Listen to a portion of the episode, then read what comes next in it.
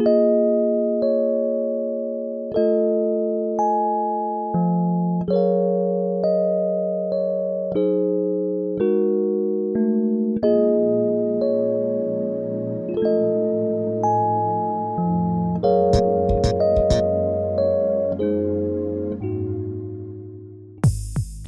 and welcome to Yes Indie'd Pod, a podcast about indie tabletop role playing games where I interview creators about their games and inspirations and about the theory, process, and practice of game design.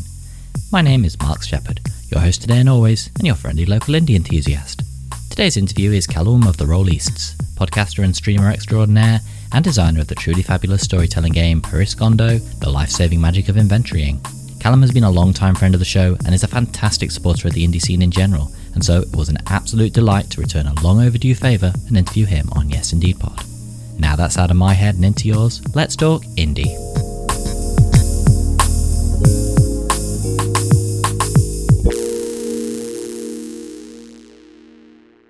So, today we're talking to Kalum of The Rolistes. Hi there, Kalum, and welcome to the podcast. Thank you. It's a pleasure to be welcome uh, on Yes Indie'd. Uh, I've listened to a few episodes. It's been a while since I listened to one, to be honest, but uh, I love your show and uh, I love your contribution to the community. Ah, that's very sweet of you. Thank you. We've got a pretty massive back catalogue now. Yeah. Uh, so, yeah, you should just go out there and listen to all of them. Have you passed the point when you look at your back catalog and you're like, I won't even myself never ever re-listen to all of that. It's just too much volume.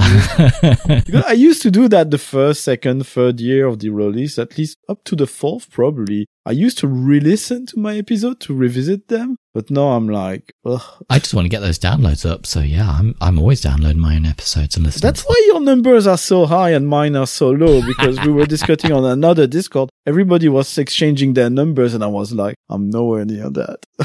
I'm just not going to say anything. Can't believe that. No, I don't get that high numbers. Uh, I'm only adding, I'm only adding one to that.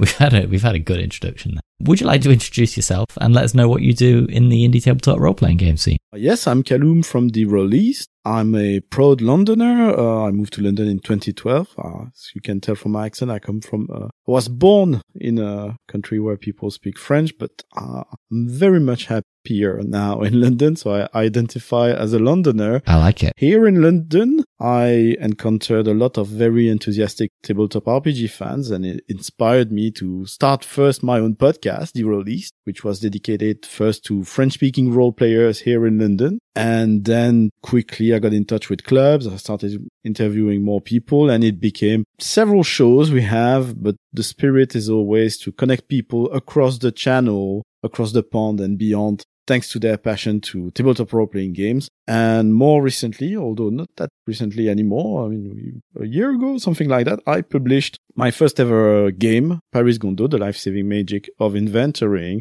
And uh, yeah, I started the, the big adventures of, of being a, a, game designer. We like to talk to designers on this show, but we like to talk to podcasters as well because it's such an important part of the indie tabletop role playing game scene, in my extremely humble opinion. You know, it's one of the reasons why I designed my game. Is you know, I interviewed a lot of talented game designers, but I wanted to be interviewed too one day. So my plan is working. I'd have interviewed you anyway. I interview anybody. Oh, damn it.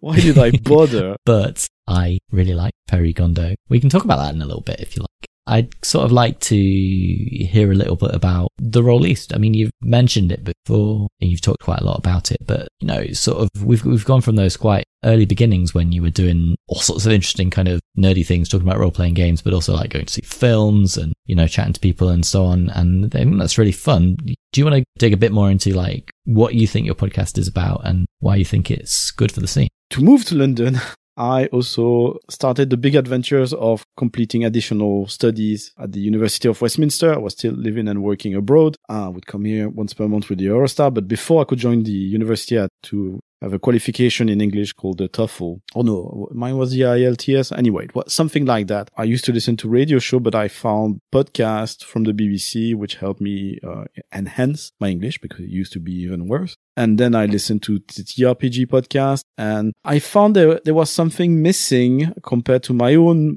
experience of tabletop RPG role playing. I find there's, there's a lot of excellent shows. It's not a, a question of quality on, on, the contrary, but there's a lot of show. They find their niche and inward looking with that. So it can be, or uh, the Grognard files, which I love. I really find excellent or podcast about indie games or a podcast about D&D and they tend to concentrate on that niche. And what my experience of tabletop role playing was that it was a hobby which connected me to a, number of different interests because the, the people I met to tabletop role playing game, we started exchanging fantasy novels, uh, talking about shows and saying, Oh, we would like to really, mm. to be inspired by those things into our games, listen yeah. to music, even be invited and eat together. If One of us was into baking, cook and so on. And it was always part of my experience as tabletop RPG as something outward looking, you know, connecting things within a fabric. So I wanted to try to do a show which was more aimed towards that, aiming to connect people across different communities, because that's also something I've noticed very excellent shows. They tend, especially after a while, to have their, their usual guest or their, their little troupe of regulars. My challenge with the show is to try always to reach for, for new people, people I absolutely don't know. Uh, I like to claim that I'm the least knowledgeable podcaster because I often have people on the show without knowing who they actually are.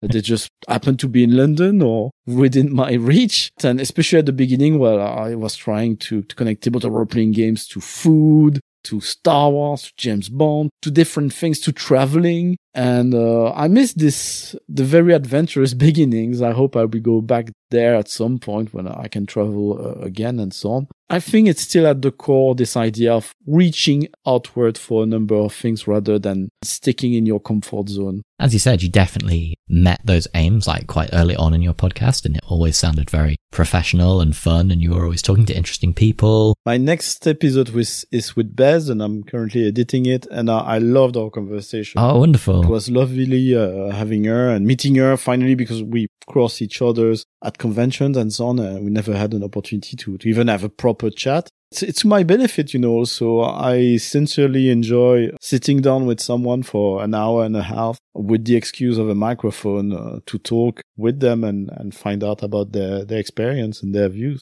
I like as well that it's not totally focused on tabletop role playing games and that, you know, you do speak to people about general geeky stuff as well. I think that's really interesting because tabletop role playing games incorporates quite a broad church of people. You know, there's a lot of people who are kind of only interested at the periphery, or there's people who are interested, you know, at the very core of it and they make it a huge part of their identity. Cough, like me. There's a lot of other people who have different experiences of the scenes as well. And I just think it's really interesting. And then you kind of base that, your, your show, if you like, around the sort of London geek scene, which is really cool because I don't think there are that many extremely geographical podcasts like yes that. and no at the same time because when I was mentioning troupe and uh, I mean troupe in the sense of you know a theater troupe uh, again I don't mean that in a pejorative way but uh, you know you, you take One Shot Network with James D'Amato who are excellent. They quite focus I think on people they know and people who gravitate around Chicago and the improv scene over there. Yeah it's uh, true. the Sphere the Booth. I'm not entirely sure which state in the US they are. I'm part of the RPG Academy, and most of the members there are in uh, in Ohio or somewhere uh, around there. I think it's something people are not necessarily self-aware of. Mm. One question I enjoyed asking around was always, "Oh, do you know? Do you know a tabletop role playing game from Spain or Italy and so on?" And I, I realized that people were actually not wondering about that that much. You know, in a way, it was like, "Oh yeah, we don't care about that because it's not important." Yeah, it's not important, but at the end of the day, actually, it's because you presume that everything comes from the US, mm. including mm. stuff which comes yeah. from the UK, or you are not interested or exposed to things from other countries, uh, or you don't realize that the author of One Ring uh, is Italian. So yeah, it, at the same time, it's very London based, my show. And for obvious reason with the, with COVID, it hasn't been possible anymore for a while. But, uh, one of the episodes I enjoyed the most recording were episodes I recorded in Washington DC, where I traveled uh, for a wedding of a friend, uh, recorded an episode in a shop in Florence, Italy, uh, a very short segment in a shop in Denmark, a longer full episode I recorded in Barcelona in a Catalan role-playing game club called Sans Negorats. And it's amazing with a podcast when you have a microphone it's such a good excuse to to say, "Hey, Mm. do you want to spend time with me and chat?" It started sort of with uh, a novelist called Amy Carter. She writes uh, young adult novels, and I remember she posted on Twitter also because it goes both ways. Me traveling and sometimes travelers coming to to the US, like James Amato. He came to London on his honeymoon, so I, I grabbed him when he he come over. But uh, yeah, Amy Carter, she's a, a novelist. I never re- heard of her work. I never read her work. And she posted on Twitter, Hey, someone wants to hang out for a coffee. And I said, Yeah, I got a podcast. Would you like to be my guest? And she was, Yeah, that's cool. Yeah, in other circumstances, I'm not sure she would have met a random middle-aged man, complete stranger like that. But uh, I, I had a very pleasant time, and I, I believe she did also. And it's it's one of my favorite doubt. interviews. It's, it's just seizing the randomness of of things rather than following the seasons of the the Kickstarter Yeah. campaigns and so on. Yeah. Which it's not a criticism. Again, it's me doing my thing and trying to do something which is its own. Absolutely. I, I love the way that it pans out and it feels like a really cosmopolitan way of doing it as well. You know, it's nice when you get guests that you're not aware of. It kind of makes that London scene feel really exciting, interesting. And I'm really in favor of that. Yeah, I I really love it. And the reality also is that I'm taking advantage of a privilege. Sure. Not everybody would be happy to live in London, and a lot of people are critical of London. I especially love it. You know, it's a privilege to be in London, which is a place from and to which a lot of people travel. So it's nice to have this uh, at hand. Yeah, nobody comes to Leeds. I'm repeatedly frustrated. I work in transport. Uh, people take a drink. Uh, if you are listening to my show, because I'm an architect, I work in urban design, I work in transport uh, on my bingo, bingo card. Uh, but uh, I'm repeatedly frustrated at how expensive it is to travel uh, across the UK, Ah, especially yeah. by train. Yeah. Uh, I'd really much so would like to come more often to Manchester, Leeds, and so on. You know, I do understand that it's, you know, not everybody has that opportunity, but it is nice that somebody has that opportunity and can talk to all these cool people and make us aware of like what's going on. I'm sharing. I'm trickling down the economy of TTRPG global fans coming to London. So you were talking about how sometimes you have people on your show who you've never met before and you've never spoken to and you've never heard of or anything. And I, actually, I sort of share that experience because quite often I haven't read or heard about the games that I'm interviewing people about. But Perigondo is an exception. It's one of the only games on Yes Indie'd Pod of the last couple of years that I have actually played. So do you want to give us a little bit of an elevator pitch as to what Perigondo, the life-saving magic of inventorying, is all about? So first of all, you, the S uh, you're supposed to pronounce it. It's Paris Gondo. Oh, come on. It's Marie Kondo. yeah, but uh, you know, I didn't want it. So you you spilled the beans. Uh, this game is inspired by Marie Kondo, and the shortest elevator pitch of the game, Paris Gondo: The Life-Saving Magic of Inventorying, is Marie Kondo, but for murder hobo. so that is a perfect elevator pitch. Who wouldn't want to go with that? a lot of not not quite alliteration, but uh, still some nice rhymes there. But yeah, the, the concept is quite simply. I was introduced to Marie Kondo, and I thought it was quite. Uh, She was quite interesting, although, and uh, I read her book, The Life Changing Magic of Tidying. That's actually the title of one of her books. I read that, and what I tell uh, each time on interview, uh, there's a section at the beginning. She she has quotes from her clients, and I thought it would be reading the quotes. I couldn't help because uh, my mind works this way. I always like to distort things in a from uh, especially serious things. I move them slightly into a, a realm which makes them absurd. And the quote from a client, I thought if you start thinking about who is giving that quote as famous heroes for fantasy adventures, uh, they become absurd. Like there was one who was saying, wow, I would never have thought that getting rid of just one thing would change me so much. And I couldn't help to think that's, uh, Frodo Baggins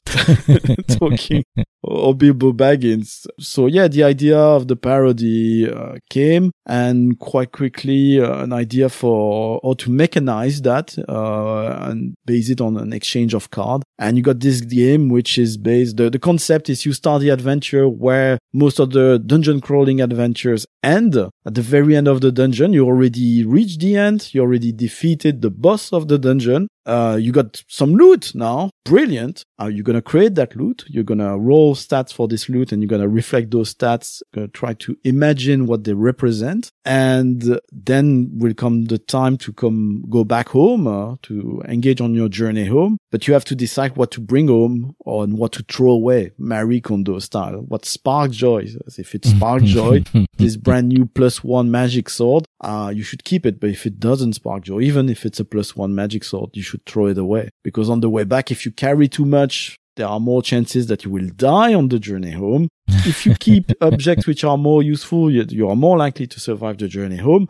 But if you keep objects which are useful, but maybe not as emotional to you, that don't spark joy as much, well, maybe you make it home, but you will never feel fully fulfilled till the rest of your mm. days as you would have if you have yeah. brought home yeah. something which might be completely useless, but it belonged to that big hero you were a fan of. What it strikes me as, as well as being Marie Kondo the RPG, but is the Pathfinder encumbrance system, the RPG. I feel like in crunchy games, particularly, inventorying is not a mechanic that people want to particularly engage with. I think that's changed quite a lot in, in recent years with like the OSR movement leaning a bit more into having very, very limited capacity for carrying things. But this is certainly a really, really interesting take on that. So I made my sales pitch at Dragonmeet to a friend who's a big fan of role playing game. He buys a lot of role playing game. When I explained my game, he replied, Ah, I swore to never buy a game with an encumbrance system.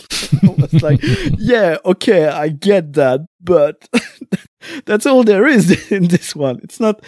that's the whole game. Yeah, yeah. It's not GURPS or Dungeons and Dragons, and you got rules for everything you know shopping list kind of list of uh, of systems to to simulate uh, different stuff. No that's it. That's the game. So it's not a crunchy game with encumbrance rule. It's a it's a story game very light the game rules. is the encumbrance rule. exactly. So to be clear so what you roll when you create your object the stats are the encumbrance of course. Everything goes on a scale from 1 to 6 the encumbrance the usefulness the emotion and you roll also to know what's the affiliate class of the object object. So the object can be for, you got your six classic dungeon crawling classes, which are wizard, rogue, cleric, bard, fighter, and barbarian. Uh, the barbarian can carry more. The wizard is the one who can carry the least. Uh, but the wizard starts with the best starting inventory because you start with objects, or at least you, you arrive at the end of the d- dungeon before the loot with a bunch of objects. So, but you will have to decide what you need to, to get rid of or what to keep.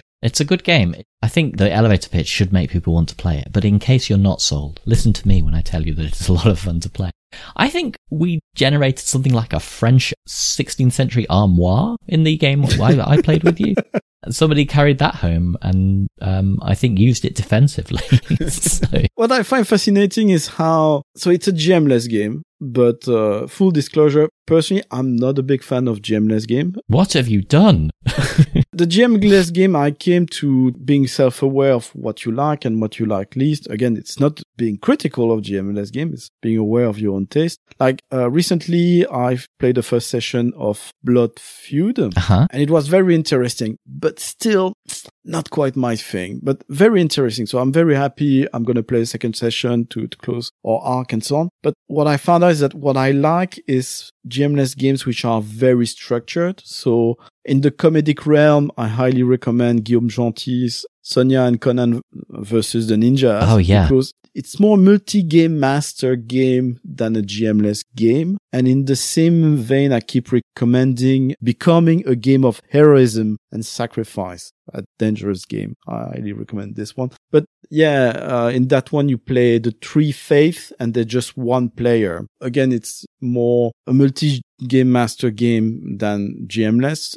I'm start of getting an appreciation of why people say GM full games rather than GMless games because certainly with something like Dream Askew, I don't know if you've played that style of game where everybody is sort of a GM rather than there is no GM. And I guess that's why it's GM full rather than GM. Just as an aside. The metaphor I came to, to develop for me was, you know, G- some GMless games are like football or soccer. And the GMless game I appreciate more are more like baseball uh, in the sense that in soccer, you play as a team, but you have this sort of social interaction to asking people to pass the ball to you. And there's a lot of pressure when you have the ball.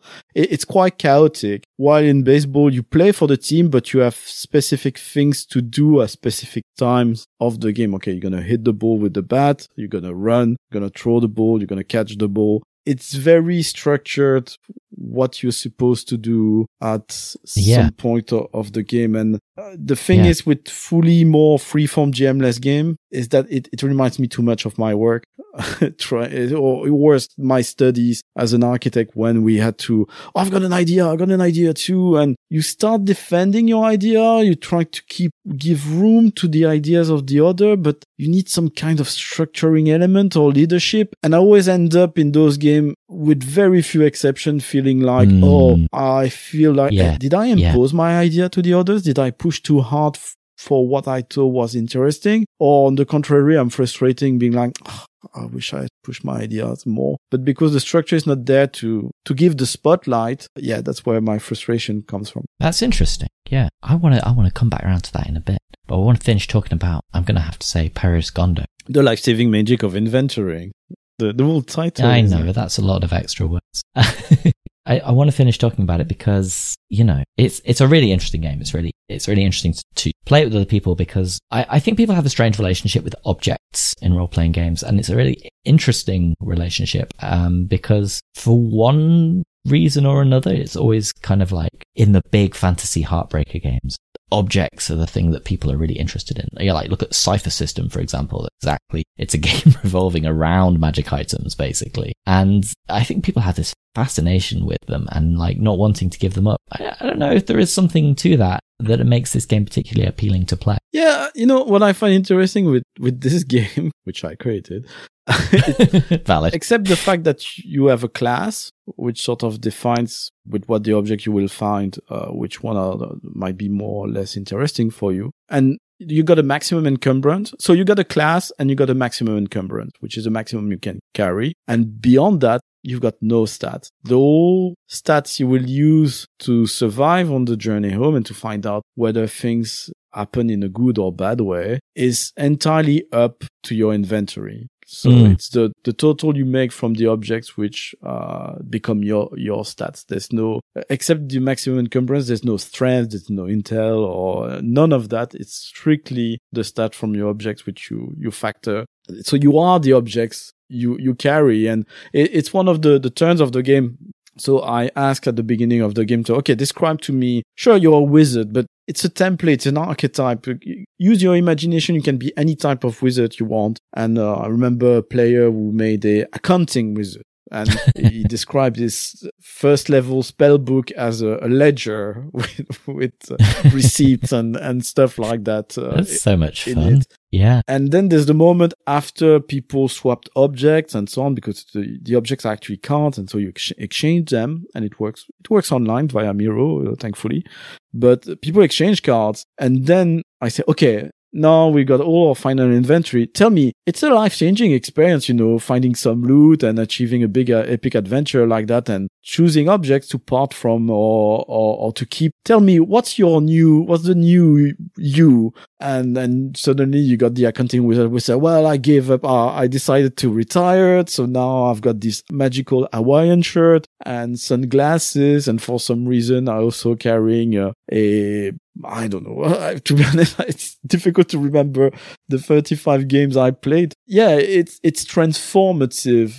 The idea. So I really lean into the concept of, you know, well-being influencers, you know, going a bit beyond Marie Kondo herself. The, the idea of, okay, you picked object. It changed you. You're, you're a new person now. What's the new person? What's your new identity? And it's a good excuse for the player yeah. to redescribe their adventure in a in a very uh, interesting way. Yeah, that is interesting. it's interesting. Do you remember what you played?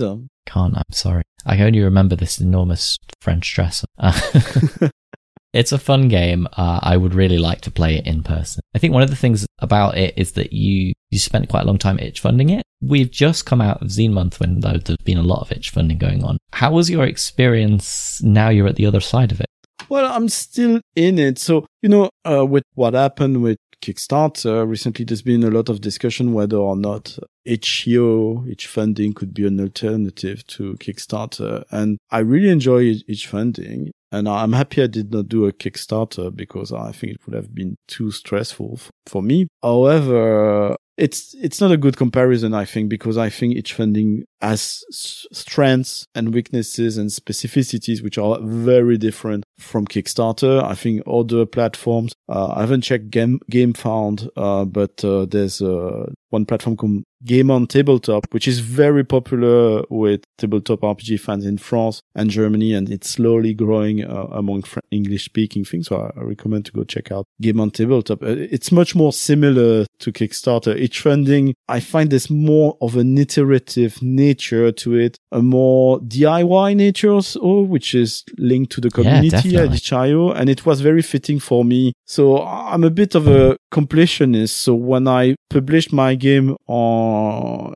itch.io, it was already fully written. It was already f- fully uh, proofread, and it had uh, already been revised by my editor Chris S. Sim, who's a professional editor. So the text was finalized. So I, at the time, I did not seize the iterative development aspect of itch.io, uh, but still for the funding, I did. So I published a version which was just the text digitally only and it helped me gather interest and start reaching out to people and gather a little bit of money which uh, allowed me to invest it in a graphic designer and then purchase the art from uh, the artist Body Artly. So I did it step by step. Then I translated the game from English to French because I, am fluent in French. So I published it in French without the art and then later in French with the art. But when I published it, I started the, the currently ongoing funding uh, campaign, which probably going to last a long, a long time, uh, which will go towards translating the game to Japanese because Marie Kondo, but also because I grew up,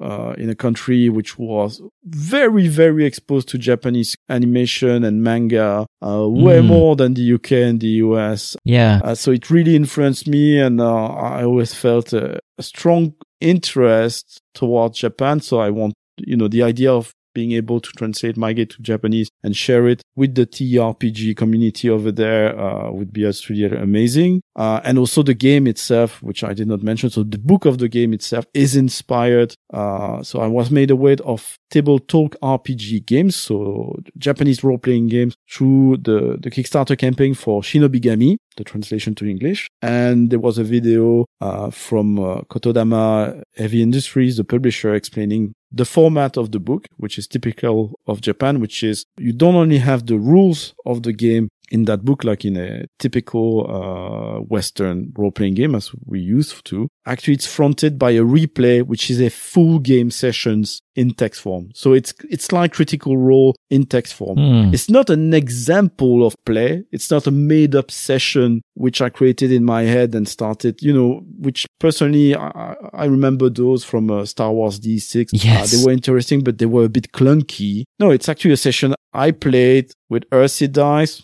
excellent game designers, Jane Hermiston, uh, who also dwell, uh, dabbles in, in, game design, I think. Yes, they do. And Blue, uh, very enthusiastic TTRPG fan. So we played that session, the, the four of it, and Simon also. Uh, we played that session. I recorded the audio, then I transcribed it. It was very lightly edited, edited still, but lightly. And it's, it's much more alive. And like people listen to actual plays in audio form, uh, it happens that in Japan, people have been doing that in text form, but way, way before the internet was a thing, uh, mm. in uh, the, the zine format, photocopied, printed themselves people would even buy like people download an episode of Critical Role, uh, people would buy a transcript from a game session from a group of players they really like and, and, read it and enjoy it, and they might play the game or not, just like actual play. So I, I got that with Paris Gondo. Yeah, I love that. I absolutely love that. I'm hearing more and more about the Japanese tabletop role playing game scene and about, you know, more international scenes in general. And it seems to me as though the balance of what games are big in other countries is really, really different to what it is in America and Britain. I think that's absolutely fascinating. Like Call of Cthulhu, for instance, is really, really big in Japan and quite big in uh, in Brazil and other parts of South America as well. It's the biggest in Japan, uh, and not only it's the biggest, but uh, apparently, according to Dr. Linardi, uh, who's uh, the head of the Call of Cthulhu line uh, at Chaosium, if you follow TRPG fans in Japan, so I say I, keep saying TRPG because it's one T, uh, it's, it's, how they, it's their hashtag. If you want to follow them, you'll see the like the hits of sales and so on, and it's three or four. It's like D&D for us. They despair. It's funny if you, if you use the Twitter function to translate tweets from Japanese RPG fans from the indie scene, you will see the same despair about Call of Cthulhu over there that we have here about Dungeons and Dragons. You know? That's so funny. If you want to have a window into Japanese t- tabletop RPG, Montrol at Melolibur, so at M-E-L-O-L-I-B-U-R. Uh, Montro is a Swedish tabletop RPG enthusiast, but he speaks fluently Japanese. He should be the one translating Paris Gondo when I do have the money. And he tries to be a platforms posting in Japanese about what's going on in Japan and also posting indie tabletop role playing games uh, about them in Japanese, uh, games from w- the Western scene to introduce uh, fun Japanese ones. Good and, person uh, to know. For people who are not aware, you're like, well, what what can I do with the? I cannot follow someone who posts in Japanese. What's the point? Twitter's got uh, a function. If you click on the tweet, you can have the tweet translated, and it works quite well, at least on mobile. So it's a, it's a fun way to follow what's going on over there. Like Cthulhu, Brilliant. I just see that Cthulhu is spelled K U T U L U in Japan. It's much more convenient. Apparently, the main demographic of players over there are young women. And replays played a big part in that because those actual play in text form of Call of Cthulhu. Call of Cthulhu worked especially well as an adventure to read, like you would read your your or we roll podcast adventure. It's kind of dark. It's kind of it's, it's inspired by H.P. Lovecraft. So this uh, thing which is not a game, not uh, a light novel, but is in the same pocket format as a light novel in in Japan. Again, printed on cheap paper is part of the thing which made Call of Cthulhu the the big one over there. I think that's really interesting. I don't know if people in the States are as aware of like what other role playing game scenes look like, especially because, because in Britain, I think I know they're not Dungeons and Dragons is still not as big as it is in the States. Like if you go to a role playing game bookshop in Britain, as, as far as they exist, which like I'm not really sure they do. Yeah, there's a lot of Dungeons and Dragons there, but there's also a lot of like, I don't know, Warhammer Fantasy. And I think that's a bit of more of a classic game to have played rather than D&D as your first game. So it's interesting. That's part of what is frustrating with interactions uh, online where, you know, the US demographic is, well, not overrepresented because they represent a, a large number of people, but the, the proportion of people on Twitter who are from the US and whatever topic you look into can be music, can be politics. You are, you are swarmed just by the, the sheer number of uh, US uh, based uh, people uh, that you find there. So when you're online, it's you got this big thing, and within the US audience, D and D's got a disproportionate place. And you know the, the the case of Japan is interesting because what I keep saying to D and D fans is that you know I like D and D. Um, my favorite one is D and D fourth edition. I find fifth edition okay, but it could be absolutely any game in that position, it would be a source of huge frustration because it's just overwhelming the scale of it. So if I was in Japan, I would probably be bored so much above Call, of Cthulhu and it could, you could take Star Wars D6 and it would be the most popular game ever. I, I would be sick of it. uh, I, I really long for, and it's frustrating in the discourse that it's like, oh yeah, but D&D has always been the biggest and so on. So first of all, it's not been the biggest all the time, including in the US when TSR went bankrupt. Yeah, yeah, yeah, Vampire was a big thing, probably as big, if not bigger. So outside of the US, it was even bigger. And outside of the US, you've got in in Germany, the biggest game for a long time was The Dark Eye. Mm. The Dark Eye was also quite popular in France as L'Œil Noir, but in France, you had a much more balanced situation where D&D was just one among 12 games which were popular in the 90s. It was, it was not the D game. You, again, you had Vampire, but you had Nephilim, you had all this bunch. And, you know, tying back to my podcast, that's what I was trying to do also to try to, to connect people. But it's frustrating, as you say, it's really nice that communities like RPGSEA got the ball rolling in terms of making themselves aware globally, or at least in our little bubble uh, on Twitter of TTRPG enthusiasts. But it's still very difficult to have a view from different communities in different countries. And RPGSEA has the advantage that their vehicular language is English. I think that's what enabled them Mm. to be so visible in our English speaking platform because they speak a number of different, I'm not from Southeast Asia, but from my understanding, they speak a, a number of different language and they use English with one another. And there are a lot of people in Southeast Asia. Uh, So if you compare that with people who speak French, uh, there are much less of them. And then when they communicate with one another, they do so in French. So the French scene is its own TTRPG scene of Yeah. which you will, you won't be aware at all because they communicate in French, uh, with each other mostly and Well, yeah, that's and right. then they yeah. translate something in English, but it's difficult, you know, to, to reach out, uh, the English speaking audience because there's a lot of competition, if, even if there's a lot of potential customer. And why bother? It's difficult, you know, to do stuff in two different languages. Mm. I tr- started trying that with Paris Gondo.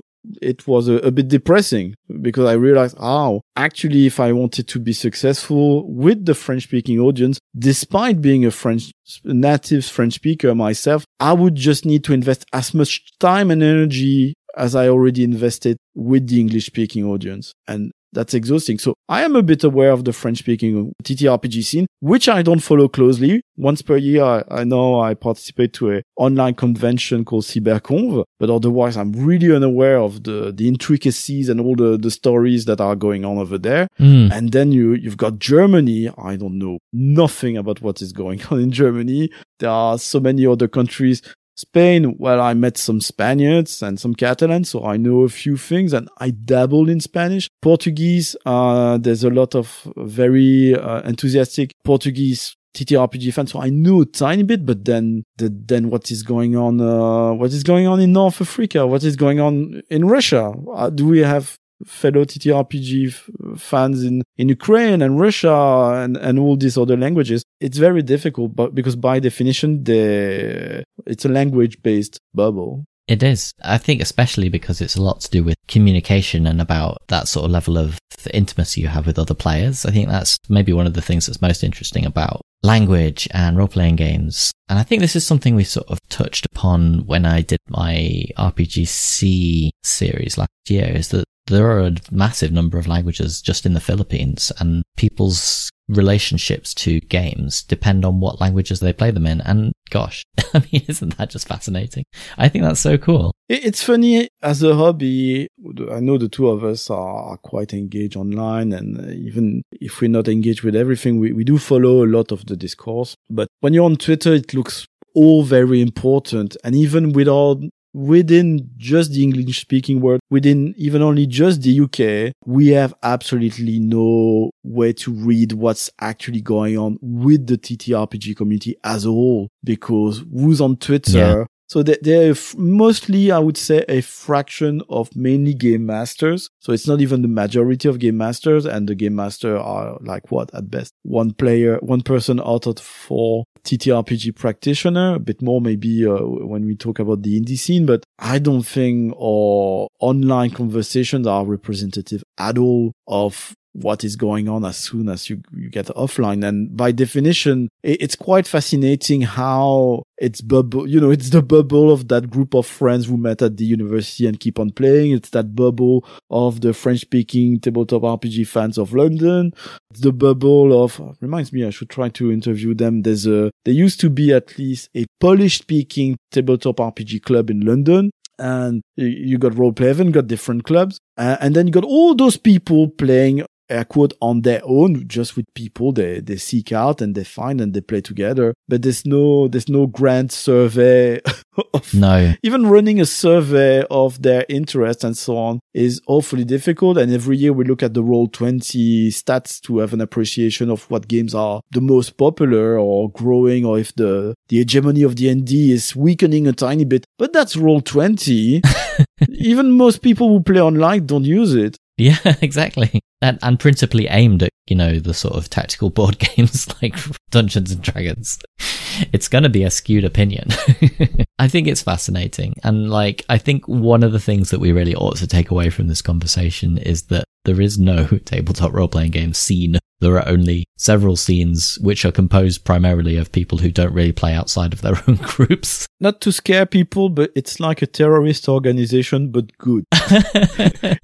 it's not. It's not a terrible. I mean, wolves and uh, I was sort of thinking it. It was a little bit more like individual prayer groups within a church, which is maybe a slightly le- less terrifying way of putting it, but that's also speaking outside of my wheelhouse. So I'll move on from that. So we are nearly, we are nearly at the end of the time that we have allotted, which is a shame. Which is a shame because one of the things I just wanted to briefly told you you should is- record 90 minutes and make two episodes with all I your should record 90 minutes. It's one of the things you've mentioned it already, but you are, you, you are an architect. You work in transport. You work in built environment. I am a flood risk engineer. I work in the built environment, essentially. I don't know really if there are that many people I could think of who are game designers who do work in built environment. I feel like a lot of them are in other less built environment focused. I recorded an episode with Grant Howitt about uh, the Fast and Furious because one of my side shows is the RPG Academy Film Studies. We review a movie together through the lens of tabletop RPG, and because of course we go on uh, side tracks. Grant was saying that the, he didn't think there were a lot of movies with an architect as the main character, and I started a thread on Twitter of all the movies I know featuring a- an architect. Some colleagues from the built environments got out of the woods saying, "Oh." I think it's interesting because in some respects, like, I feel like the skill set that I have for tabletop role playing games and for tabletop role playing game design actually matches quite well with the skills for built environment. Yeah, you write reports, you you pick pictures. yeah, yeah, yeah. This is how I sort of got into tabletop role playing game editing to start with because I'm like quite good at editing technical documents. But you know, it, it's about information flow. It's about appropriate communication, and ultimately, especially with architecture, it's about design and making something look attractive. It just strikes me as odd that maybe there aren't that many designers out there who do come from this background. I think we should ask around. I mean, again, we, we have no view. We, we should conduct a, a survey You're right. of what's the actual job of uh, all those people. Do, do you know the job of most people? You know, even our, in our circles. maybe individually I might know a handful of what people's day jobs are if they are not full-time game designers. I think that's really interesting as well because like some of them do really interesting jobs but don't talk about them and some of them do really boring jobs and talk about them a lot. so I know quite a lot of people who work in retail or, you know, work in restaurants or other, you know, client facing roles like that, which are not at all my kind of wheelhouse. I don't know. Maybe it's there's no correlation, but I think that it, it would be interesting. There's definitely a good set of transferable skills. Uh, actually, this morning, uh, one of the, the associates uh, at my practice sent me a message because at the moment, uh, I'm working on a lot of projects because there, there's not a lot of work, but there's little jobs to do here and there. And it was like, can you use InDesign? I was like, boy, do I. Like, yeah, I publish my own game. And usually when we have a graphic designer in our practice and they create a template, I'm like, they don't even use styles. I'm very frustrated by that. I use InDesign better than most graphic designer. I'm Ooh, not a now graphic designer. I'm not a graphic designer, but in terms of properly using InDesign, I'm much better than most of those I've run into in the Mm, built environment. yeah. I mean, yeah, we're yeah, also yeah. talking about kind of sad graphic designers. If you end up in an engineering practice and you do the graphic design for the report, usually they're not entirely fulfilled and they got a side gig or passion where they can really engage into proper graphic design rather than the blue, gray A4 word report that is the standards uh, in the UK. I can't believe you'd say that. I'll have you know that the graphic designers at my firm work very hard and produce beautiful things every year. That's great. but I don't know if they feel fulfilled about their job, you know. some practice are more keen on it and, and that's great but you know i've run into quite a few very good graphic designers visually uh, aesthetically but again using the InDesign that they, they didn't have the curiosity it's like architects it's the same you see there's there's a software called AutoCAD or Photoshop Mhm. and they, they just use the surface of it and they they waste so much time not using functions which would save time This is the takeaway message from this then, you know. Learn the deep dives on InDesign and Affinity, and then uh, you, you can amaze architects follow a training. When you want to do something, please Google it because there's someone who can do it. It's true. Yeah, just do that. Please Google. Oh, do I do that? If you want to do that, I'm pretty sure that whatever tool you're using, someone thought of it before you and they found a, a faster way to do it. You just need to invest 10 minutes of your time to save days of your time. Uh, Or do it the way I do it, which is invest days of your time to save 10 minutes of your time. Yeah. Yeah. So, Kalum, do you want to tell us where we can find you on the internet? So you can find me everywhere at Rolistes Pod. So that's at R O L I S T S P O D. You See, I, I was already terrible with branding because I picked a word people couldn't spell. By the way, Rollist is uh, French. It's got something that I haven't found in most other languages. French has a word for tabletop RPG practitioner, and that's Rollist. That's cool. That's a role player. So you can find me with that on Twitter, Instagram, Facebook, if you type it there. If you type the Rollis, you, you should find me. You can find me on TikTok. I haven't posted there uh, for a long time, but you, you can still find ridiculous thing featuring me uh, over there. Uh, rollspot.com Right? is my website. You will find, I've got a beautiful website which uh, works at the moment not very well with SEO. That's an expression I've learned, search engine, uh, whatever. uh, it works very poorly with that, but the, the website is beautiful and there's everything I do over there. Uh, there you can find my, join my newsletter. And if you want Paris Gondo, good news, bad news at the moment. I need to reprint them, uh, because the last 20 copies were purchased by a very nice, friendly indie TTRPG online store based in Canada. So if you're in the US or Canada or around there, you can order physical copies, the box set of Paris Gondo with the cards, which are dry erase, with a pen, even with pebbles, which reminds me of my mother. Maybe they will remind you of your mother too. And, uh, play heads of different kind, uh, or there. It's, people are, seems quite happy with the content, uh, of that sort of DIY box set. It's all available at the web store of Ratty and Quantity. So uh, yes, go purchase. So they purchased the last 20 copies. So I'm out of them. I need to, I sent yesterday, uh, one of the last books, uh, standalone I had to Guam. I'm so happy someone from Guam ordered, uh, one of my books. Hey, that's cool. So if you really cannot wait for it, even if you're in the UK, go order them from, from Ratty and Quantity and maybe they will order more from me. And please do because it's a, it's a great game. It's a lot of fun to play. Can confirm 10 out of 10 would do it again. So yes, I guess all that remains for me to say is thank you very much for coming on Yes Indie'd Pod and you know, good luck getting the Japanese version of Paris Gondo itch funded. Yeah, 28% at this point. Slowly but surely we're getting there. If it takes 10 years, it takes 10 years, but uh, yeah, it will happen. We'll just have to revise the, the goal with inflation for my, my translator. Montreux, by the way. Oh yeah, if you go to Itch.io, you will find Paris Gondo as well, and you will find one page RPGs which I translated from English to French, sometimes to French to English, and even sometimes from Spanish to English. So uh, games like Shakespeare in Roll Amazing. or The Feather and the Butterfly were two games I translated to English, so you can enjoy them there for free. Amazing. Well, we appreciate your work. Thank you very much. And thank you again for coming on Yes Indie'd Pod. Thanks for having me. And uh, wow, is that a beautiful music I, I start hearing coming? Uh, yeah, I sent it to you.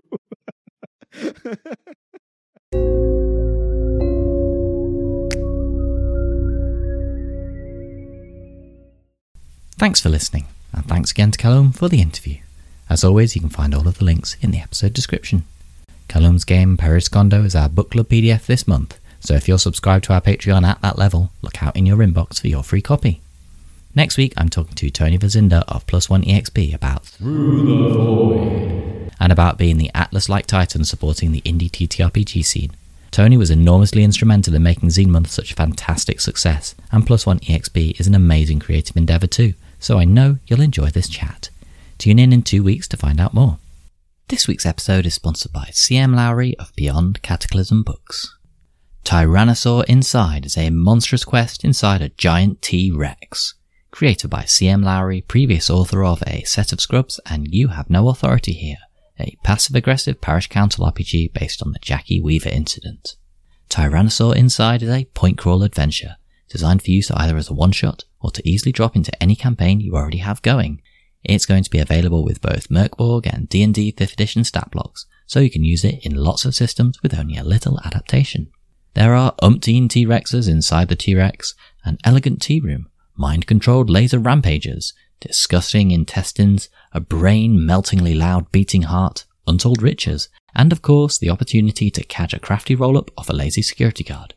Tyrannosaur Inside is an intentionally, explicitly disability aware adventure with consultation by Jacob Wood from Accessible Gaming Quarterly.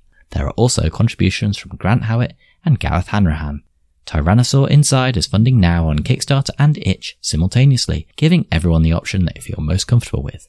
Check it out and follow at CM Lowry Author on Twitter for updates.